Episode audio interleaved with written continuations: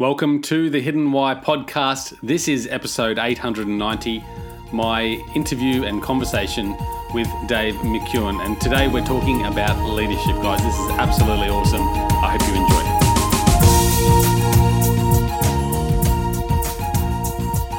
It. G'day, folks. Welcome to another interview here on the Hidden Why podcast. This is my Monday long form interview and today is a cracker. You're absolutely going to love it. This is, you know, these conversations are all about educating, inspiring us, and this topic may seem a little bit off-centered for really what the Hidden Why is all about, but it's it's a topic of leadership. And Dave McKeown is an expert in this space. He's been doing it for, I think he said 12 to 15 years, really researching leadership, leadership qualities, tools, creating programs, but going out there in the workplace with people, dealing with people to really help evolve leadership. And that's what he's really passionate about. He's going out there and seeing inspirational leaders, people that really want to make a difference in their in their careers and their vocations, whatever they're doing, really helping them improve their leadership skill. And that's what we delve into today. I absolutely believe that this conversation is important to everyone, regardless of whether you're in a leadership role or not. Because in our lives, there's going to be a point where you need to lead, whether it's your family, whether it's a partner, whether it's yourself, leadership is an absolutely essential skill. Nothing is permanent. You can do what you want, you can lead your life to success. And that's why I love having these conversations. And that's sort of where I um, take the, the conversation as well. And I hope you pick up on that and I hope you get some value out of what Dave has to share on the topic of leadership. Guys, check it out, thehiddenwhy.com, episode 890. Cheers. G'day, Dave. Welcome to the Hidden Why podcast, round two. We've we've attempted this in the in the, in the recent weeks. yes. Well, thank you for having me back, Leigh. Let's let's hope that this um, this conversation is as great, as rich, and as deep as the last one was. That unfortunately will never see the light of day. Now we've got high expectations, don't we? Indeed. Which is great. Hey, uh, well, welcome to the show, mate. Appreciate you being here. Now, tell us a little bit of a, a background uh, behind what you're currently doing and, and sort of how you got to where you are. Sure, happy to. So I originally come from uh, Northern Ireland, that wonderful rainy place, You and um, no, I know the the accent hasn't quite left me yet. Um, I started my career way back in the UK working for Accenture um, IT consulting company, and um, during kind of probably the first six or twelve months, I, I realized that actually those leaders in the organization who were able to get the most out of their team weren't necessarily the ones that were functionally good at their job, although some of them were, but they actually just had a, a, a different way of viewing the world and, and operating as a leader. And and to be honest, that twigged my interest and set me off on a journey to not only discover what it meant to be um, a very effective leader, but also to then help other leaders develop the mindset and the skill set, the behaviors um, to make that happen. So I moved over to the States shortly after that and really started working in this wonderful world of leadership training and coaching uh, and development. And I've been doing it for 12, 15 years now. Wow. Um, and this is and, your yeah. company, Outfield Leadership. You're the CEO. Yeah. Yeah. yeah, so I, I So started 12 to Outfield 15 Leadership- years. Well, I started Outfield Leadership a couple about two years ago. Prior to that, I'd been in some other companies that were doing similar leadership training and organizational growth consulting. So there's been sort of a similar thread to all of the work that I've done over the last um, 12 years or so, just in different guises. Yeah. Okay. Excellent. And what do you uh, find most? What are you most passionate about within the leadership field? I think for me, it's it's um, whenever I get the opportunity to interact with leaders who truly want to make a difference. Um, there are literally millions of people that are in quote unquote leadership positions across not just America but the world, and there's only a small percentage of it that I think view it as a true calling, which it is, and and view it that they have the uh, opportunity to impact the people that they work with on an ongoing basis, the customers that they serve, and the community that they're in. And when I get to work with those leaders and and see a desire for them to continue to grow and continue to evolve, I mean that's Yeah. where. That, that, that's what gets my fire burning. I suppose you see it often enough where leaders are in positions where um, either they don't have the right characteristics of being a leader, and I'm not sure if they can be developed or if that's something that's potentially innate. Is there? You know, I mean, do you think anyone can be a leader? Um, yeah, I, I, mean, I do. I think that some of our old beliefs about the leadership models that were out there, where you know you're either a born leader or you're not, mm. and you know, we we have um, these sort of old models that say, you know, leaders are typically visionary. They're usually mm-hmm. outspoken. They're extroverts, and they're kind of out leading from the front. And I think the reality is that that the world has moved on and changed a little bit, and and actually we're moving more towards um, a sense of more vulnerable leadership, more shared collective leadership amongst a group. And I, and I do think anybody can learn mm. and develop it, mm. but it, it all it all starts with desire right? And right. and I think that there are a lot of folks that end up in leadership positions in their career just because we've been taught that upwards is always best. Yeah. So you know, a good salesperson gets promoted to sales manager, a good sales manager gets promoted to sales director, and so on and so forth. And we don't often take a moment to say, you know what? Do I actually want to be in a position of leadership? Because that's very different than my functional job. Like it's almost like it's a completely different set of skills. So just starting from that that position of making the decision, setting your intention, is this something that I want to do for my life? Is it something I want to develop? Is something I want to grow? Uh, um, is is a good starting point. Yeah, absolutely. I think. Um, I mean I sort of agree that everyone can be a leader, and, and I think we all need to be leaders anyway in our own personal journeys in life. Right. But when you, you're going into a leadership role, if you don't really have that connection to why you're leading, then perhaps you will never really develop into a strong leader that you could potentially be. I think there needs to be that, like you said, the desire, the underlining reason for, for wanting that drive. Now, what do you find with those leaders that you work with um, that are very eager to improve their leadership. What what do you find it is driving them? Is it because they're connected to a field that they're quite passionate about? It- yeah, it, it's it's usually one of a couple of things. The strongest and probably usually most effective is the ones that realize that um, they have the impact to help those around them develop into better people, better leaders, um, better learners. Um, and when you start from that perspective, that's the that's the end that we're working towards. You know, it's not more sales or higher customer service numbers or um, you know opening more offices and global expansion. That's sort of the byproduct of of good leadership, which is ultimately about building the people around you. So I, I think that for a lot of people who understand and realize that they've got the opportunity to to develop those folks, that that's what really spurs good leadership. Um, I'm going to uh, absolutely butcher this, but Tom Peters, who's a, a great leadership thinker, said mm. something along the lines of, and I'm paraphrasing, that as a leader, you have a a a a greater and more profound impact on the people that you work with over a longer period of time than even a surgeon does because a surgeon comes in and fixes a particular aspect whether you've got a dodgy knee or a dodgy hip and yeah it might give you a new lease of life but a leader develops character. Uh, and so those folks that recognize that I think are successful. Uh, I think the second category is the one that you mentioned. It's it's those that have such a have a focus on changing an industry or a, you know a market or a country or a people group um, who for them that's such a you know the higher purpose and the higher calling.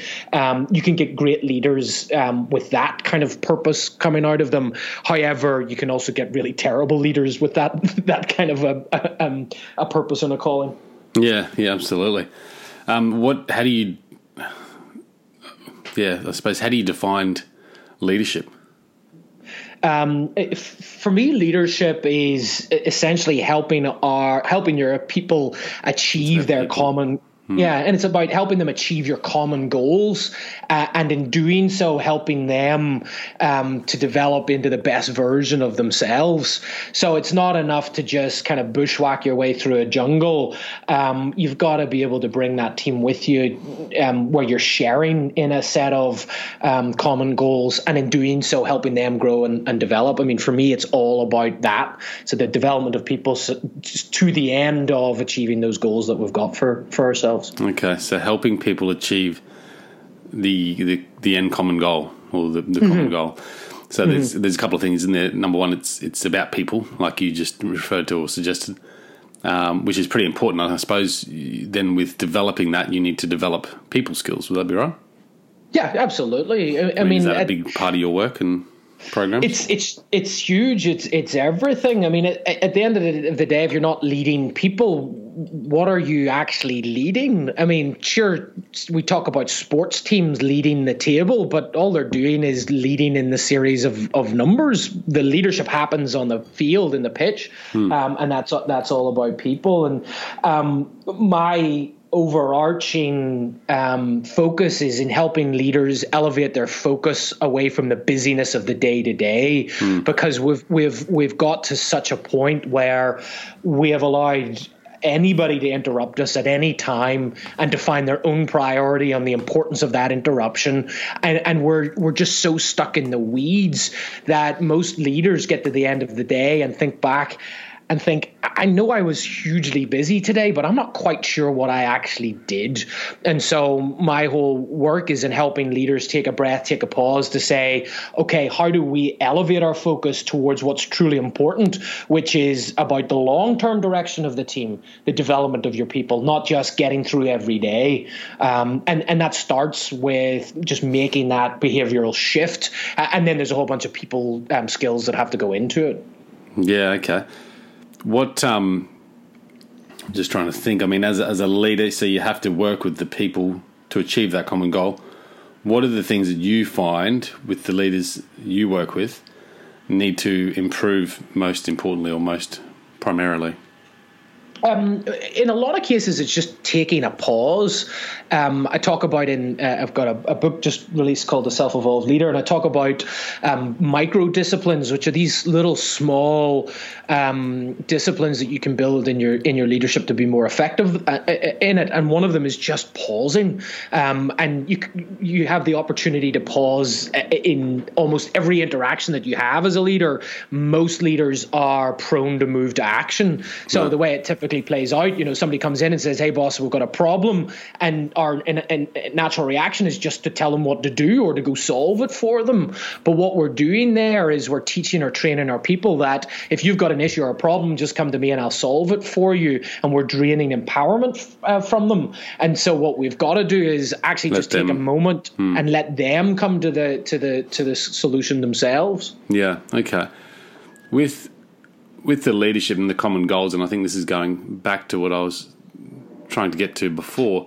If there's no passion or belief or reason for that leader um, to be aligned with those common goals, or no clear indication of what those common goals are, then leadership's going to be really lacking, isn't it? Because what are they then doing to push the people forward?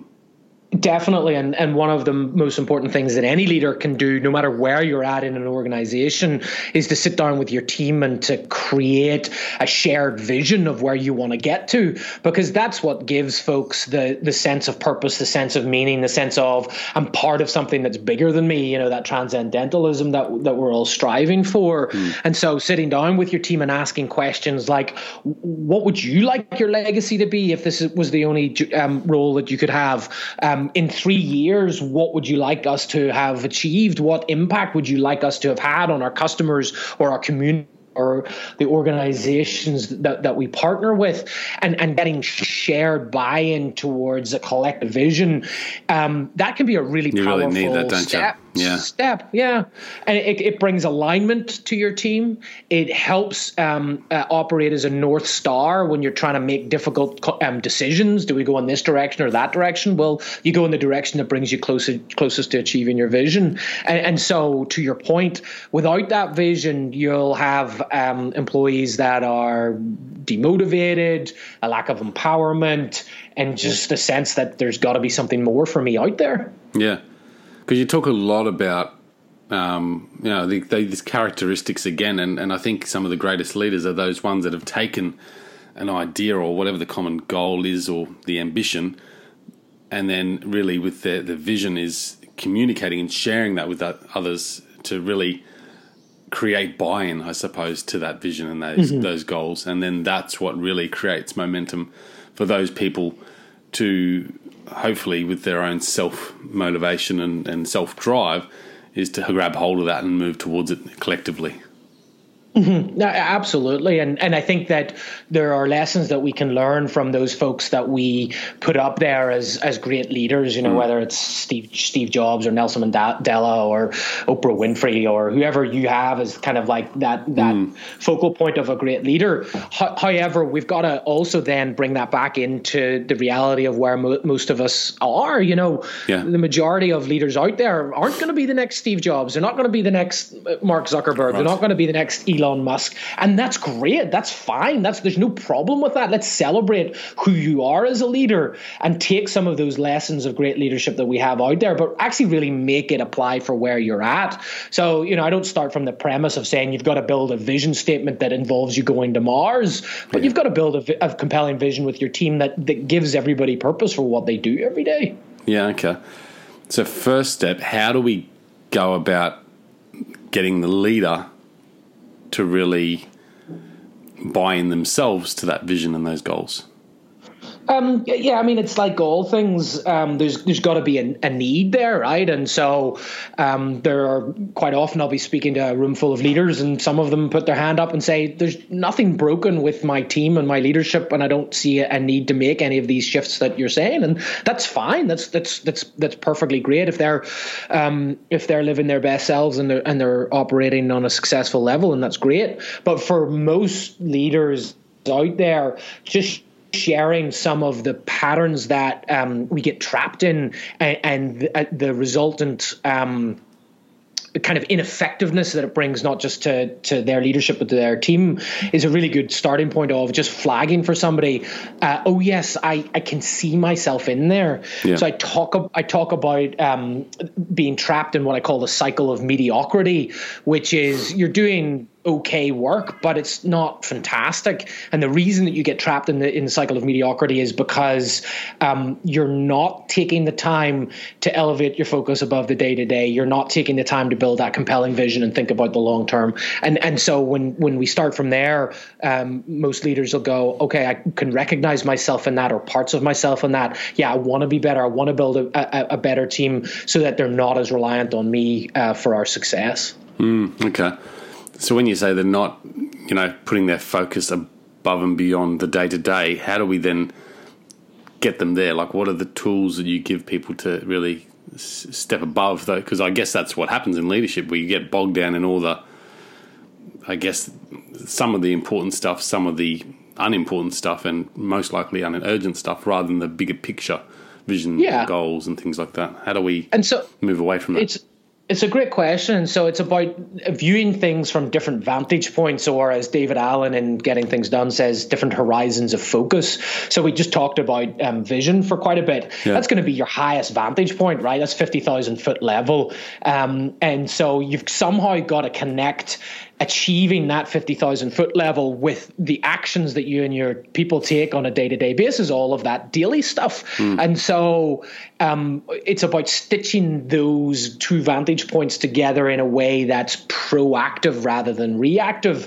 And, and so I, I break it down. I call it building an implementation pulse, which is how do you proactively move from those vantage points to view the, to kind of survey the world around you at an appropriate appropriate level. And so it's things like um, having an annual planning process that says, okay, well, what do we want to achieve in the next 12 months? And does that get us closer to achieving our uh, vision? Once you've set some annual goals, then ensuring that you're taking the time to review them on a quarterly and then a monthly basis, because most leaders are pretty bad at once they set an annual plan, actually coming back to review our progress to it. It's usually done um, on a reactive perspective. It's usually a drive-by kind of meeting. Um, and so my, my the tools that I give leaders is to proactively build in those moments where you elevate that focus. Yeah. Because if you if you think you're going to be able to do it in the busyness of the day to day, you've already lost. You have to buy yourself the time to do it.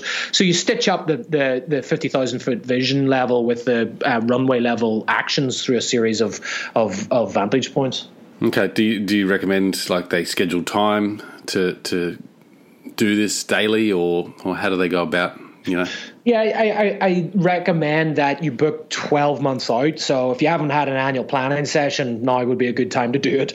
Uh, yeah. And then get get on the calendar quarterly reviews throughout the year. Put them in, make them mandatory for yourself and your team. Um, and then even better if you can do the same with a, a monthly review session because you want to ensure that as you're progressing through that quarter, you know whether you're on track or not. And so mm. I, I, I um, usually suggest just doing a real light touch traffic light system. So, of what we're trying to achieve in this quarter, is it a red light, a green light, or a yellow light? If it's a green light, we probably don't need to talk about it. If it's a yellow light, I'd like to hear from you what your um, plan is to get it back on track. And if it's a red light, how can I best help you as a leader to get there so that you're constantly tweaking and changing the approach that you need to take so that when you get to do your quarterly review and then your an- annual review, there, there really aren't any surprises in there because you've made changes and pivots yeah. as, you've, as you've gone along. So yeah, book it out for 12 months and, and make it mandatory and stick to it. Um, because yeah. if, like I said, if you think you're going to find some time to do it in the moment, you just never will. That's right. Yeah, yeah. So if we, um, I, I, suppose, actually, just a quick question off off the cuff, but who's your, who are the favourite leaders you look up to?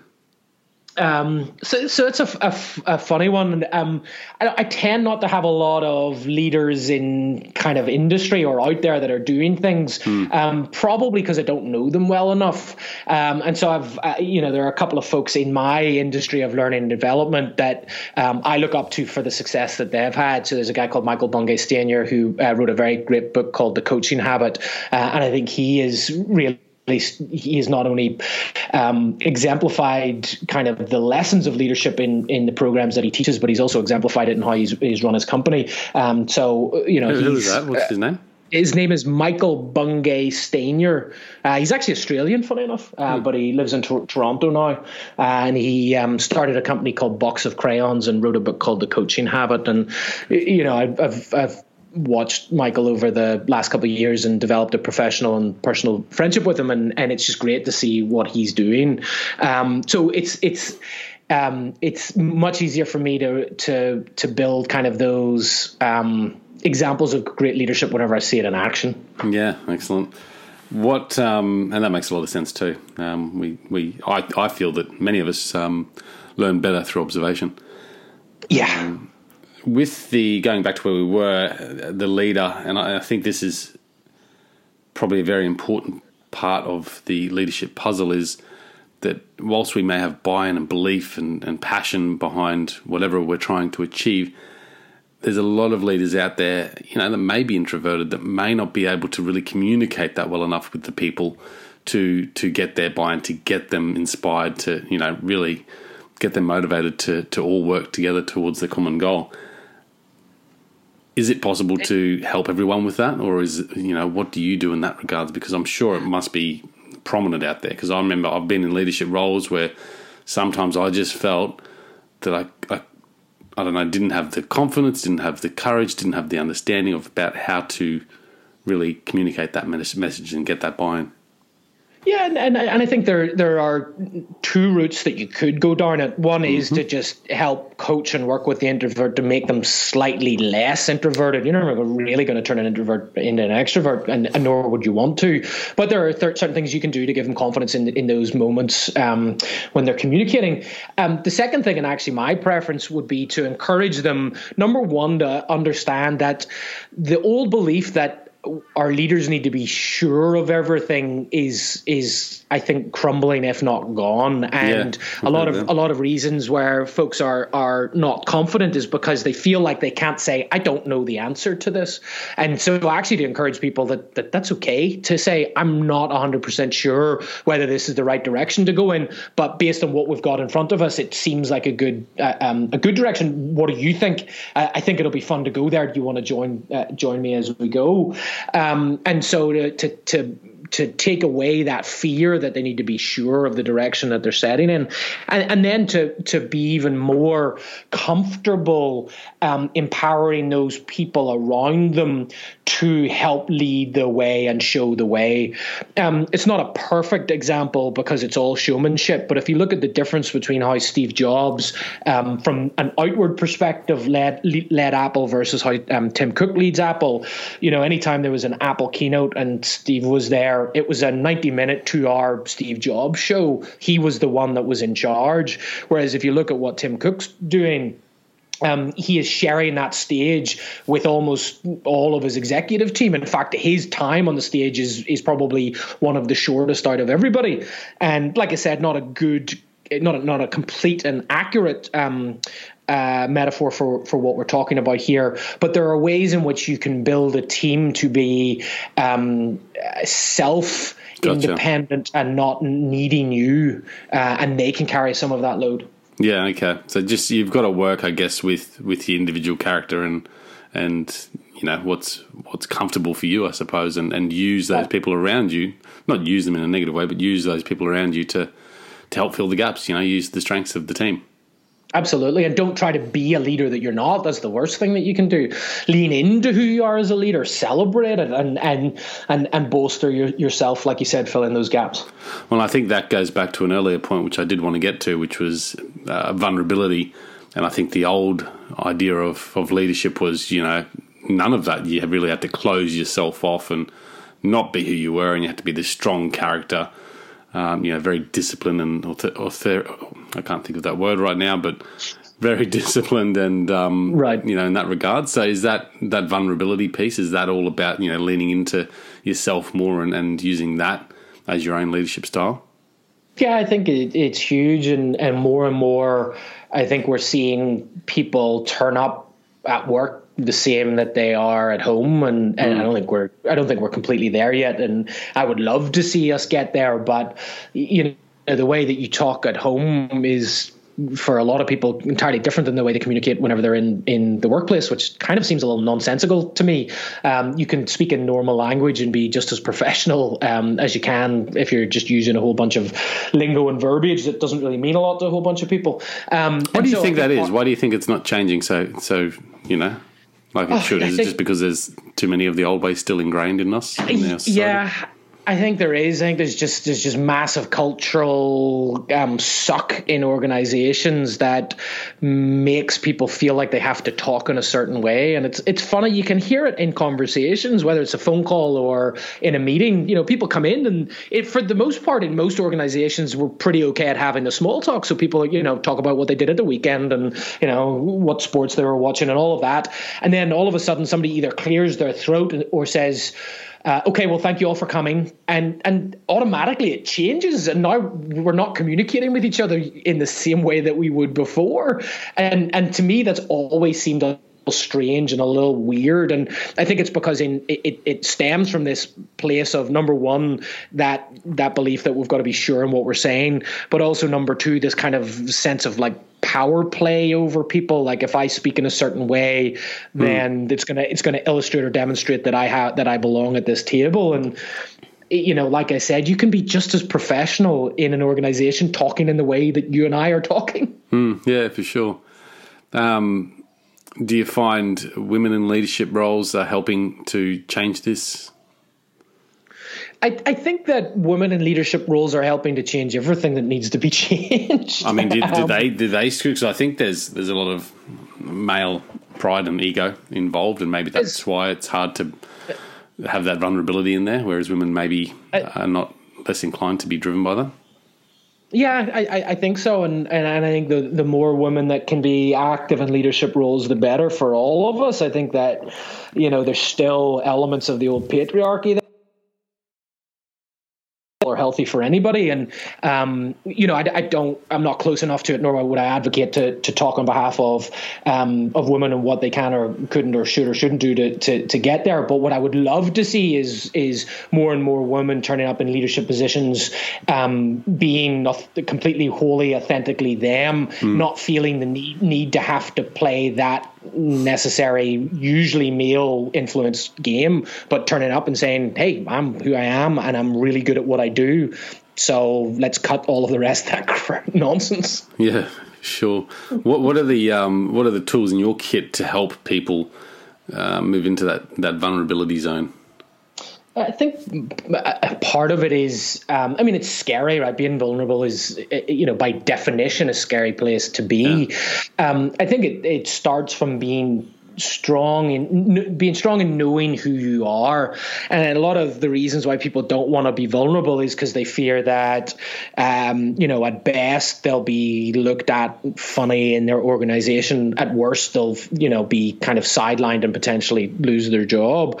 And and to which I say, well, if that's really how you feel about the workplace that you're at, if you feel that you can't be who you are for fear of one of those things happening, then it's probably not a great place for you to be in the long run. So Mm. Why not find a way to be a little bit more vulnerable and say, "Hey, this is who I who I authentically am," uh, and either they'll respond positively to you, in which case it's a win, or you'll really see what the environment is like, in which case you can then make the choice of whether you want to stay in that environment or or, or not.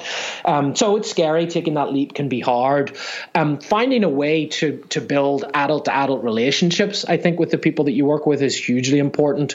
Um, and and and seeing and understanding that emotion has a valuable place to play in our interactions, um, but harnessing it in a way that's positive. Um, mm. And that's that's a tough thing to do, but I, I think it comes with with maturity and with that desire to grow and develop.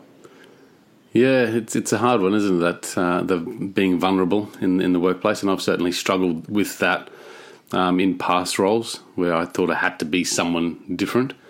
Yeah. And um, certainly once I started to learn that it was okay to be myself, I, I started to feel my effectiveness rise. And I think if I look at and think about some of the leaders that I've looked up to, uh, still do, I guess, they seem to just be themselves. They seem to break the the, the rules, I suppose, and just be who they are. And that's why mm. people flock to them because they appreciate that vulnerability.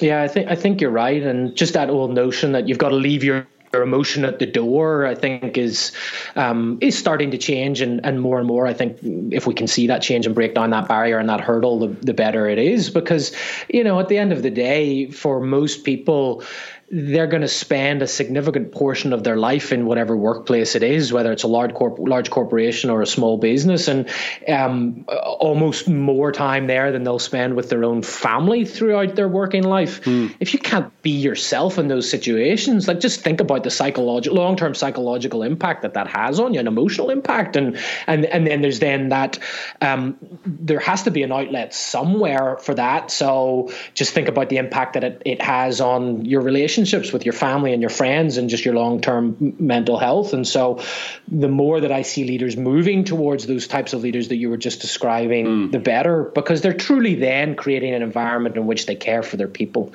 Um, there's a, a load of organizations that claim that they care for their people, but until and unless individual leaders move in that direction, it's it's kind of just lip service.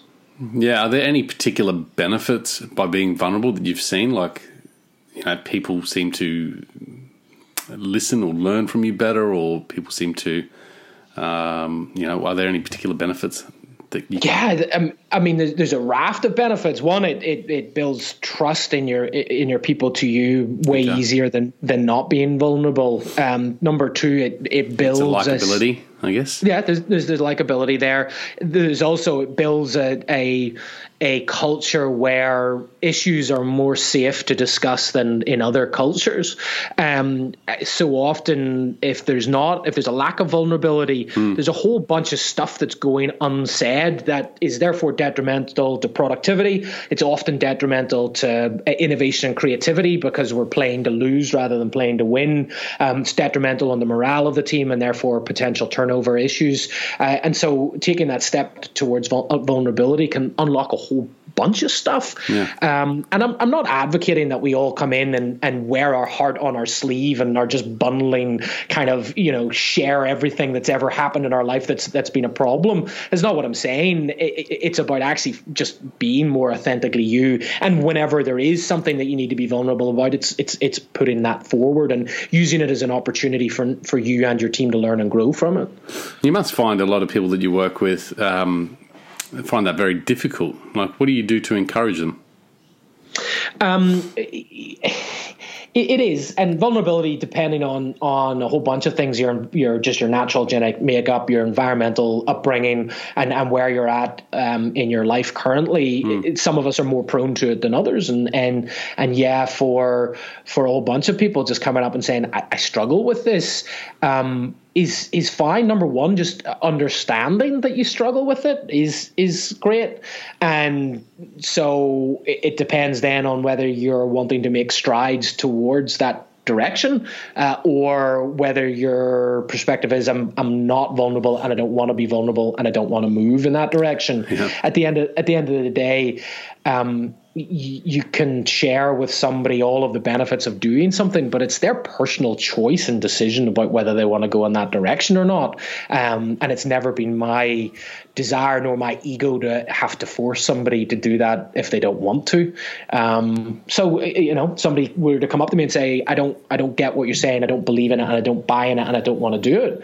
I'll say, "That's, that's awesome. Mm. That's great. That's mm. wonderful. Like, I wish you all the very best on on your journey and, and what you're doing." Somebody comes to me and says, I get what you're saying. I find it a real challenge and it's a struggle, but I really want to make the steps and I really want to, to move in that direction. That's awesome too. Let's figure out a way to work on that to help you get there. Do you find many people coming to you and saying, "Oh no, I don't get what you're saying. It doesn't make sense to me, and I'm just going to stick to the the old routes"?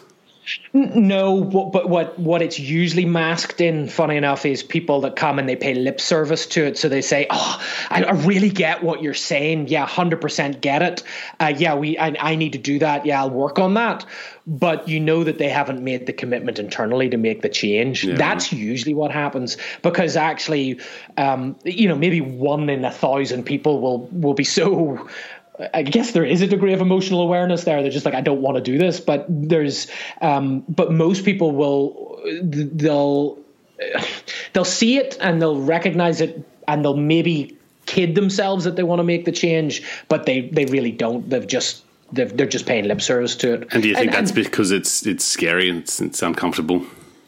Yeah, I think it's it, it, there is an element that it's scary and it's uncomfortable also, I think that just the notion of learning, self learning and self development, mm. some of us are more attuned, tuned to it than others. Yeah. Some of us, you know, we're just voracious readers. We love to to, to um, take uh, self reflection and see how we can improve and, and grow. And, and some of us, quite frankly, and a lot of people in leadership positions, th- their perspective on this kind of stuff is we've got a job to do. Just let me do my job. Like, I don't, I don't really care about this kind of fancy dancy hippy dippy stuff. Yeah. I, I, just want to get out and do a good job. Uh, and so part of it's just built into who they are that there's just this closed off, like what has worked for me in the past, the success that I've got, I will just double down on that and I will repeat that until I can do no more. And there's not this sense that they want to grow or develop or, or learn. So that's usually the category that comes up and says, Hey, yeah, I can see the importance of this. Yeah, it's all great. And then they'll never really do anything nothing about it. Mm, yeah, it's common. Uh, okay, that's um, really cool, man, and very insightful on leadership um, and what your work is. I think that's that's pretty powerful too.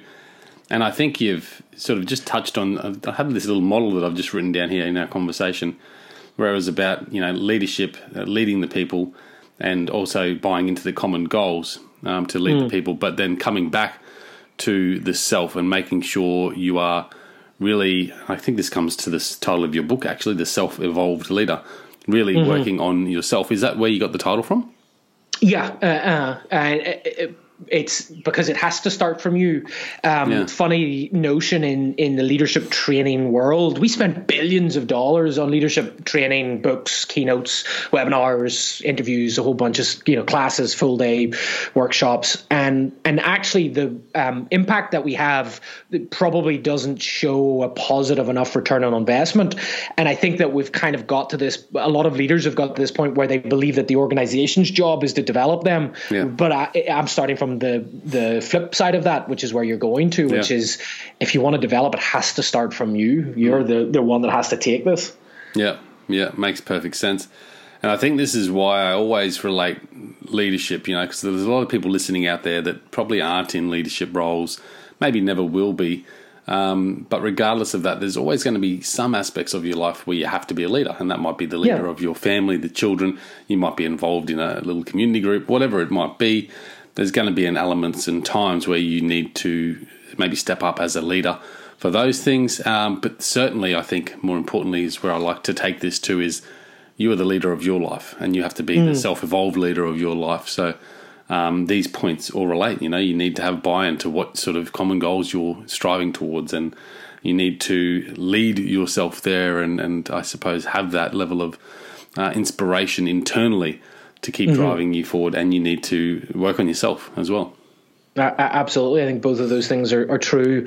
Uh, somebody I once worked for said that leadership occurs whenever two or more people are, are trying to strive towards common goals. And so you, you hit the nail on the head, whether you're in the family or uh, your local church or your kid's soccer group, there's opportunities to lead there. And, and, and all of it then goes back to, um, to, to that self leadership. I think you're absolutely right.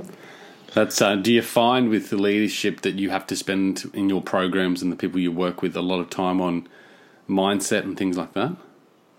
Mindset's a, is it's a big part of it. I mean, for for me, for me the any behavioral shift usually has to start with a mindset shift. Mm. And so the the key mindset shift that I'm trying to to get folks to to adopt is to say, I'm going to move away from being a leader that saves the day, that makes the diving catches, that solves my people's problems for them, that tells them the answer to their to their issues, and I'm going to move towards being a leader that, and we defined it earlier, a leader that helps my team achieve their common goals, and in doing so to de- develop into the best version of themselves. That's the key mindset shift that that I think um, uh, folks need need to make. And then, as we talked about, building a vision on top of that, building your implementation uh, pulse um, to achieve your vision, and then working through some of these disciplines that you need to get there. It's all grounded in that one mindset shift. And yeah. so, if some if somebody hits a point or a roadblock and they're struggling with with some of the transitions that they're making, it all goes back to that mindset shift of do you want to go back to being trapped in that um, cycle of mediocrity of the urgency of the day to day, or do you want to continue to to grow to the point where you're able to deliver excellence on an ongoing basis. Yeah, yeah, cool. Mate, fantastic stuff. So your book is out, released in January, I think you said, isn't it?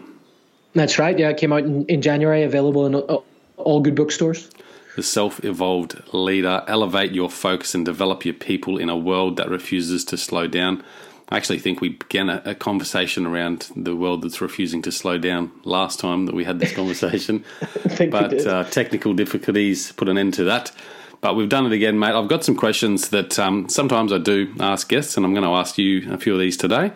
Sure. And the first one I want to touch on is what sort of routines or rituals do you have in your day to day life that you believe contribute to your success? Um, yeah, it's an interesting one. I actually think we touched on this a little bit the last time. Um, so, because of the nature of my uh, work, I, I, have two very distinct set of routines. One set for whenever I'm at home and working in the home office, and one for whenever I'm on the road yeah. uh, and tra- traveling because I do a lot of speaking, a lot of teaching. Mm. Um, and and it's it's funny. I have I, I fairly comfortably mastered the ones at home, and and for for for me, it's all about just setting up the day to ensure that I can work through the work that I need to. So stupid dumb things like emptying the dishwasher, taking the dog for a walk, getting a good workout in, um, having a cup of coffee, and reading the the newspaper before I start. That just centers and focuses my my day, um, and then I, I, I basically block out specific time periods to work on things. So for yeah. me, the morning the morning's all about anything that is creative or, or needs my brain power, and then the afternoons um, stuff that's slightly a little bit more rote or admin because I'm, I'm very kind of um, connected into my my overarching cycles of um, productivity. So I, I, feel really good about the stuff at home, mm. and then I'll go tr- go travel, and I have the best intentions to do something similar, and then the jet lag kicks in, and the time zone difference kicks in, and you know I've got all these good intentions to get up in the morning to work out, and then that doesn't work out, and so I'm still working to kind of perfect the the travel uh, routines and rituals a little bit more. What do you do there? Like when you, because I can certainly relate. You know, for example, if I have a, a, a terrible night's sleep where I'm up and actively thinking, you know, early in the morning and I can't get back to sleep. Um, it does throw out my day, and I'm very much like you. Whereas in the morning, I focus on the the the stuff that's important first, the brain activity stuff, the the creative stuff, and then the afternoon more admin stuff that you can just sort of do without too much um, mental effort, I suppose. But um, when things are thrown off, that certainly upsets that.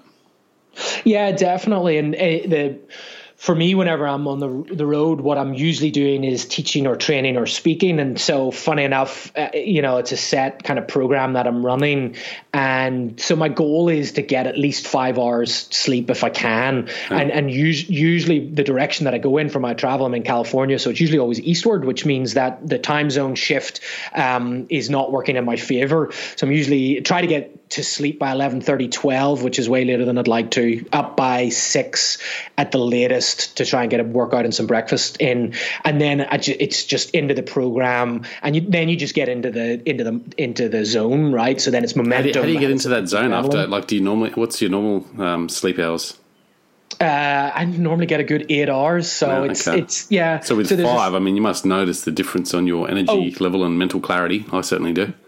Definitely, um, and most of all, whenever I get back home. So whenever I'm doing a session, so let's say I've got um, a day and a half workshop to do, it usually the adrenaline and momentum it gives you the momentum and a little bit of caffeine to get through the day. Mm-hmm. Um, yeah, get a slightly better sleep the second night, then up, and then it's kind of the adrenaline knowing that you're going to be finishing up a session, gotcha. and then it's usually once I get on the plane to come back, I just kind of whew, everything hits me, and then it takes me a day or two to kind of recover the other end. So I'm, I'm, I'm trying my best. I'm trying little things here and there to to to stop that happen.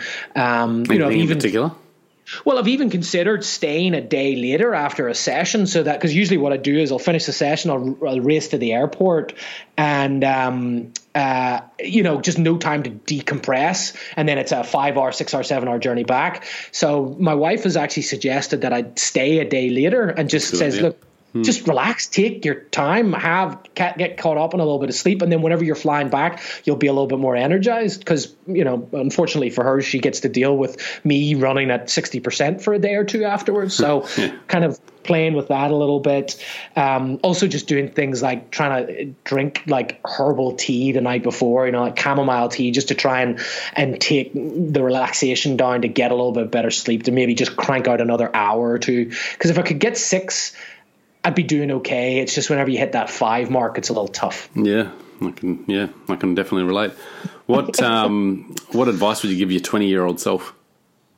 Um, gosh, um, don't worry so much. Slow down a little what will happen will happen. And then the greatest bit of advice that I, that actually somebody else gave me when I was 20 was um, keep more windows and doors open than you close on a on a yearly basis.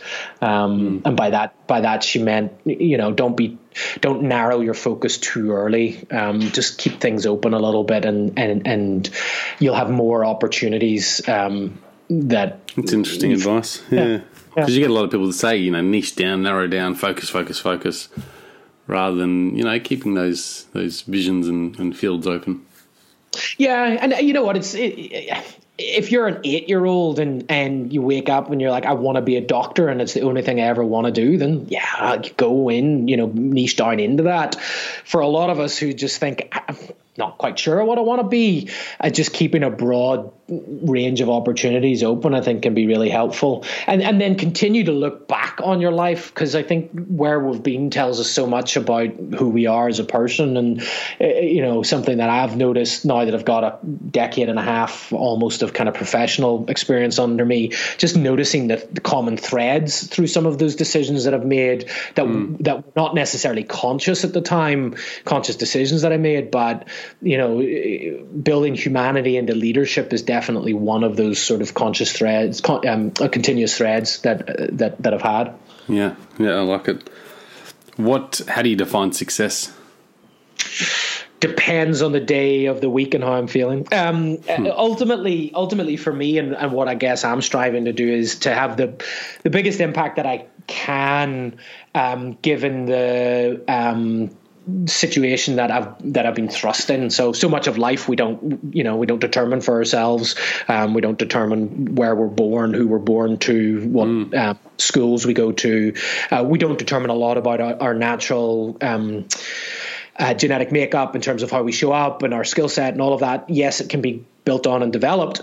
Um, but when I get to that wonderful point when I get to look back across all of my life and career, I just want to know that I did the best with the cards that were dealt to me because yeah. I feel fortunate that I was dealt a particularly strong set of cards and I, and I want to do that justice. Okay, yeah, that's fair. What um, do you have a particular tool, technique, or resource that um, one tool, technique, or resource that has helped you with your overall productivity, effectiveness? Um, I'm sure you've come across this many times. Getting things done by David Allen was hugely, um, hugely impactful on me uh, whenever I first read it many years ago. Um, I was never, I never adopted it whole scale because I think it's a little heavy, but there's just some really good stuff in there. Um, recently, the work that Cal Newport has done, he's a professor over here in the States on attention management, has been very influential on me. And the current tool that I use that uh, drives a lot of, if not everything that I do, is Asana. Uh, it's just a, a web based and um, phone, yeah. phone based app, which for me it just it it works really well in my productivity system. Um, mm. I had to I had to I had to stop about eight or nine years ago because it was one of those worlds where there are so many tools available and so many methods that I was sort of on this hunt to find the perfect productivity system and tool and spending more time tweaking that than actually getting work done. And so yeah. I try as much as possible to to just keep something lightweight that that keeps ticking over for me. Yeah, I'm the same. I can. I've certainly gone into tech apps and stuff like that to help with productivity, and it's just nah. So I go back to old school generally. right. Yeah. Um, what uh, if you were to be served your last meal? What would you request? Um, my wife makes an awesome vegan mac and cheese, so it would be that. Awesome vegan mac and cheese. Are you a vegan? Yeah, have go. been for about f- about five years. Yeah, nice, nice. Um, favorite vegan food? Vegan mac and cheese, then. Uh, my wife's yeah she yeah. she makes an awesome vegan cheese with uh, cashews. That's that's just uh, it's incredible. Yeah, nice. Um, I'll need the recipe. What um, what gives you the greatest sense of joy? Um, wow, that's a big one. I think I think seeing people, seeing other people fulfilled, or a sense that they're living up to their potential, um, particularly people that I know or have had a you know a relationship with. Okay. If you could pass a book down to your children or future generations, what one book would you pass down? Um, great book called The Self Evolved Leader by Dave McKeown. That's um, a good one. um, I'm just looking around my um, bookshelf at the minute. I think it. You know, I don't think I have a, an all-time favorite. It's got to be this one. Um, I think Alexander Hamilton by Ron Chernow, on which um, Lin Manuel wrote the um, Broadway show, is just an incredible um, work of art and science and biography and everything. I think it's a really, really, really um, great book. So what is I think it? probably um, uh, the biography of Alexander Hamilton um, uh, by Ron Chernow, and it was the book that Lin Manuel Miranda took whenever he wrote the Broadway musical of Hamilton. That's now a you know multi-billion dollar success. Okay, cool. Uh, do you believe we all have a hidden why or a hidden purpose? Um, I don't know if it's all if we all have one inherently within us. I think we all have the ability to develop one, definitely. Yeah. yeah. Um, but yeah, yeah, I would say we've all got the ability to develop one. Okay, last question for you. What do you believe is the underlying motivation behind everything you do? Providing me choice. Choice. I think that's it. Yeah, just just um, living in a world where uh, I get to decide for the most part what I what, what I focus my my attention on. Why is that important? Um, I, I don't know why it's important. I'm sure it goes back to childhood and stuff there. I just know that um, doing things out of a sense that you have to do them or that it's an obligation never really sat with me. I, I I've always wanted to be in a position where I do something because I want to do it.